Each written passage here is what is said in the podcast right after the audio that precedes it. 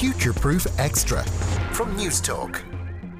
Now, if you ask somebody who discovered America, it's a pretty good chance that someone will say Christopher Columbus.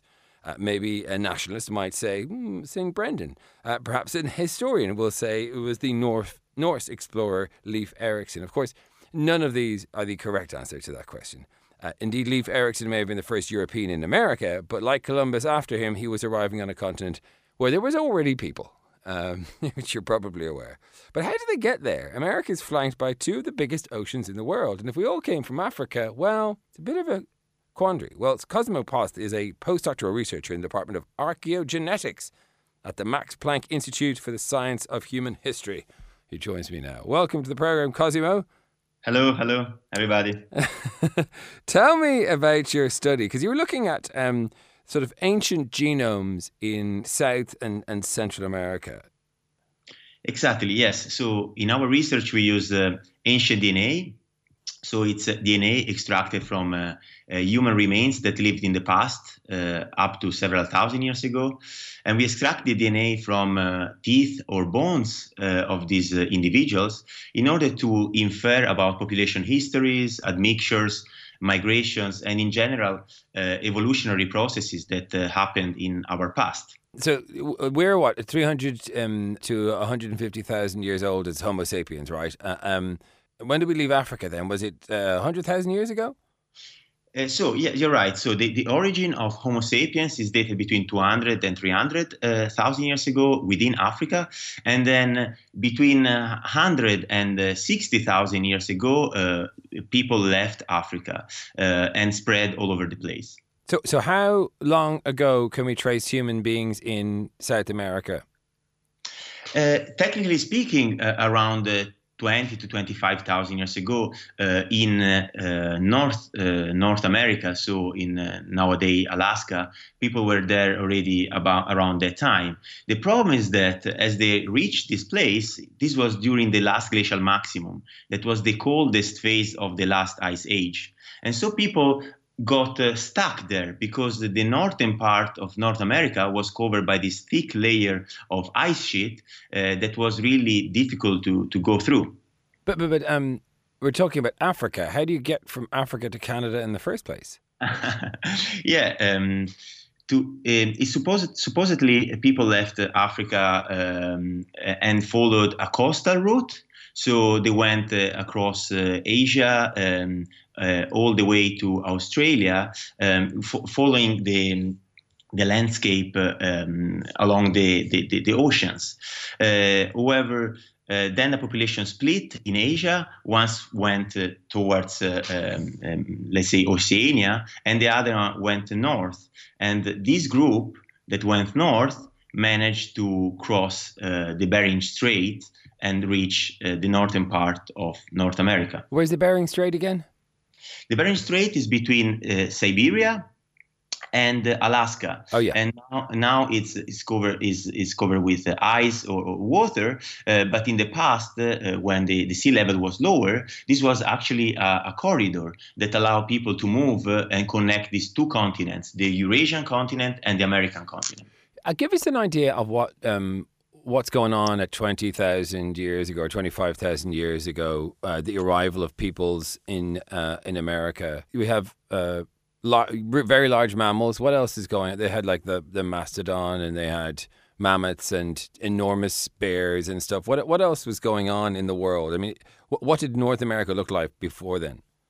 Uh, you're right. There was a lot of megafaunal animals uh, all scattered across uh, the Americas, and uh, really uh, easy catch for these uh, hungry humans that were spreading. The, the problem is that um, these these individuals, these early groups that arrived in um, in Alaska, they they got stuck.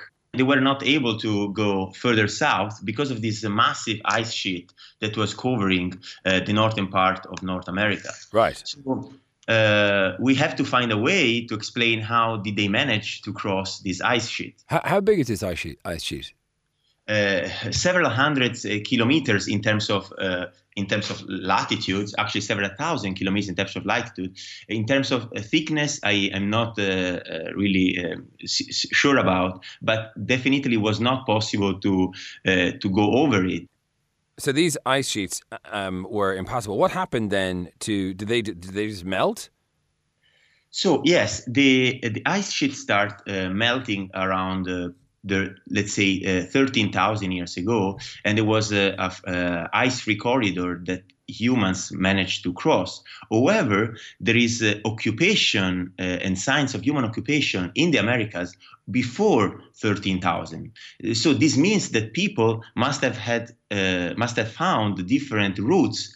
Uh, and routes to enter in the Americas, and most likely uh, these original initial groups managed to uh, moved along the Pacific coast in the northwest North America and uh, then sweep through uh, the Americans really, really fast, reaching the Patagonia, so the southern tip of South America, already by 14,500 years ago. So this is telling us that the peopling of, of the Americas uh, from Alaska uh, to, um, to Patagonia was extremely fast.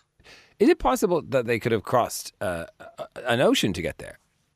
Uh, it's really it has been proposed in the past. It has also been proposed actually across the atlantic oceans uh, a few thousand years before the viking uh, did it. Uh, however we do not have any genetic evidence and uh, any reliable archaeological evidence for these contacts across uh, the oceans. And the, the, most um, parsimonious scenarios is the arrival from Beringia and along the coast, the Pacific coast. So is that it then? Is that how um, the Native Americans got to to to uh, America? They they um, they came down in sort of two batches. Is it like before this big ice sheet and after it? Actually, um, what we we see is that uh, it's not only on, it's not only one wave, obviously, but when we look inside of the uh, Americas, uh, we we see that there are several branches forming, several lineages of uh, uh, human groups that are diverging one from the other, and one of those groups is actually uh, the so-called Clovis culture, that they are is really widespread.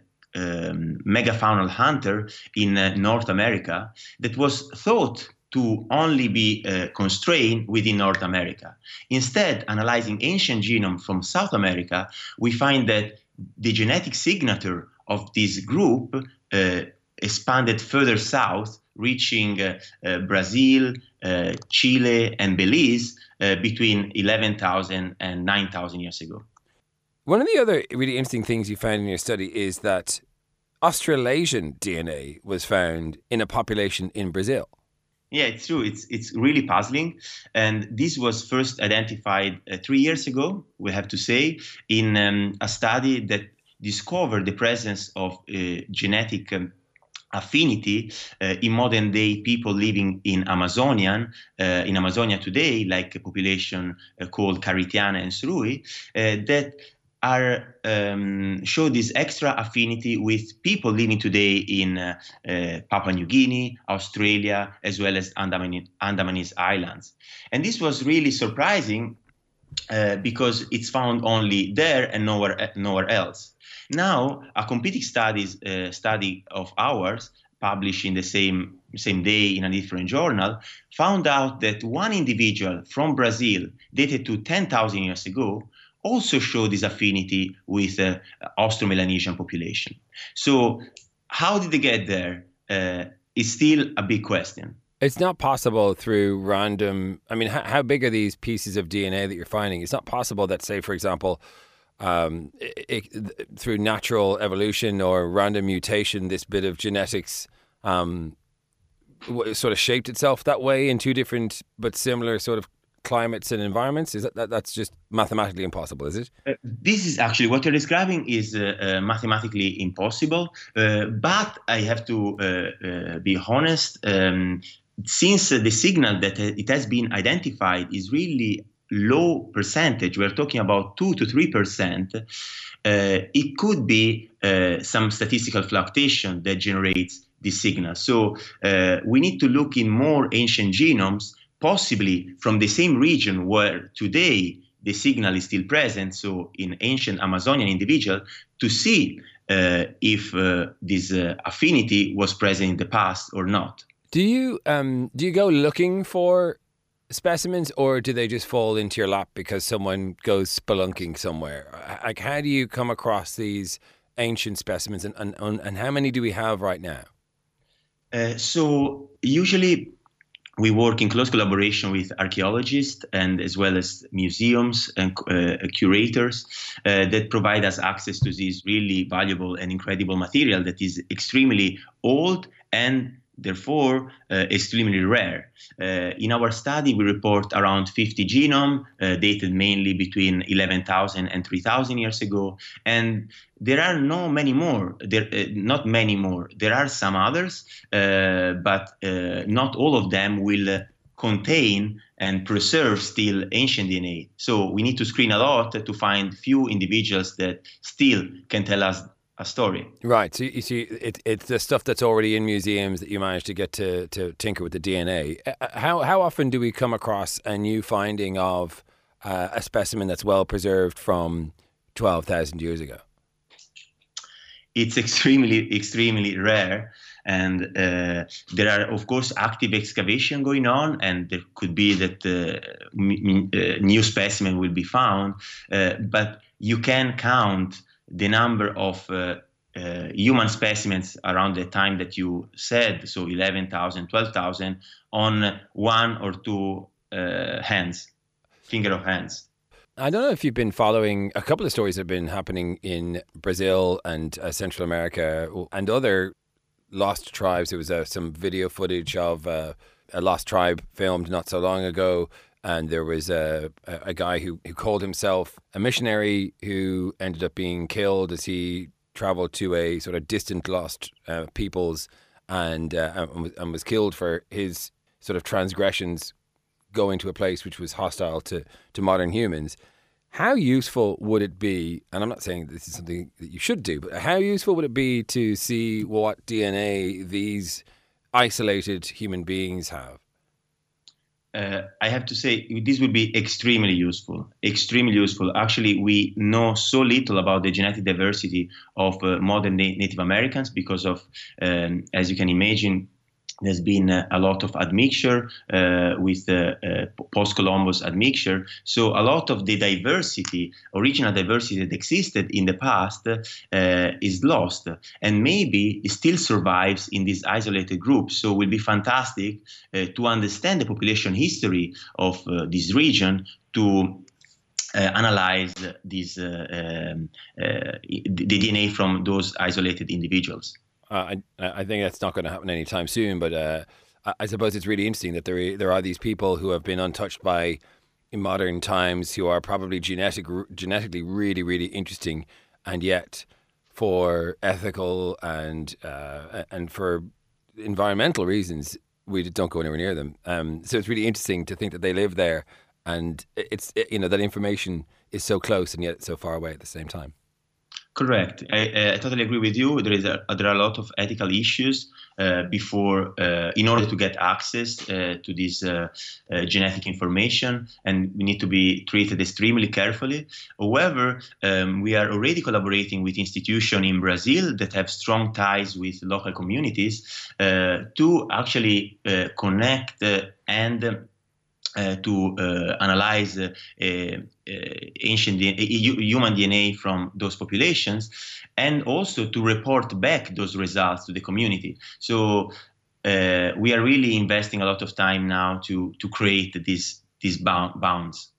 You're relating your findings of genetic studies back to indigenous tribes in Brazil. I mean, how does that work considering the gap in access to modern, or at least what you know what we consider to be modern literature, knowledge, science, and so on. How, how do you translate the findings of genetic studies to a, a, a tribe that doesn't use technology?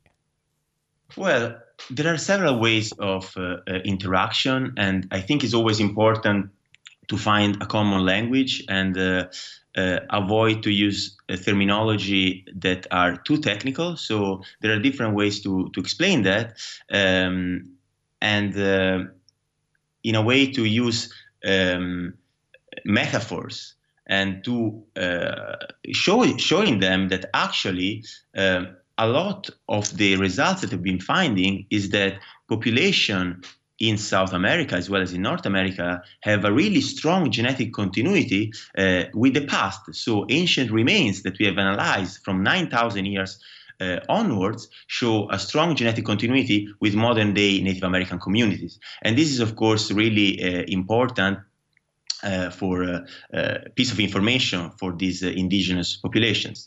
Well, that's really interesting, Cosmo, and um, uh, it's it's kind of crazy to think of uh, the circuitous path that people arrived, and of course, then we didn't even talk about Columbus, and then uh, and all the Europeans, and now what what America is, which is this sort of writhing mass of populations that don't always necessarily agree up north, and then well, let's not get started about what's going on um, in in South and Central America. But uh, really interesting to speak with you, Cosimo Posth um, from the Max Planck Institute for the Science of Human History. Thanks very much for joining us. Thank you.